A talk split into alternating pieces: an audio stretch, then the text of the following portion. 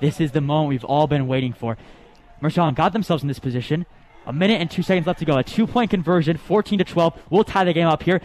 Bringing the blitz. It's Liberty now pass out wide to Cole Drayton. He's going to barrel forward. Is in for the two point conversion.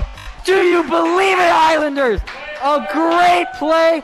Fake the run to Jack Rowe and let Cole Drayton, who was player of the game last week, go to work.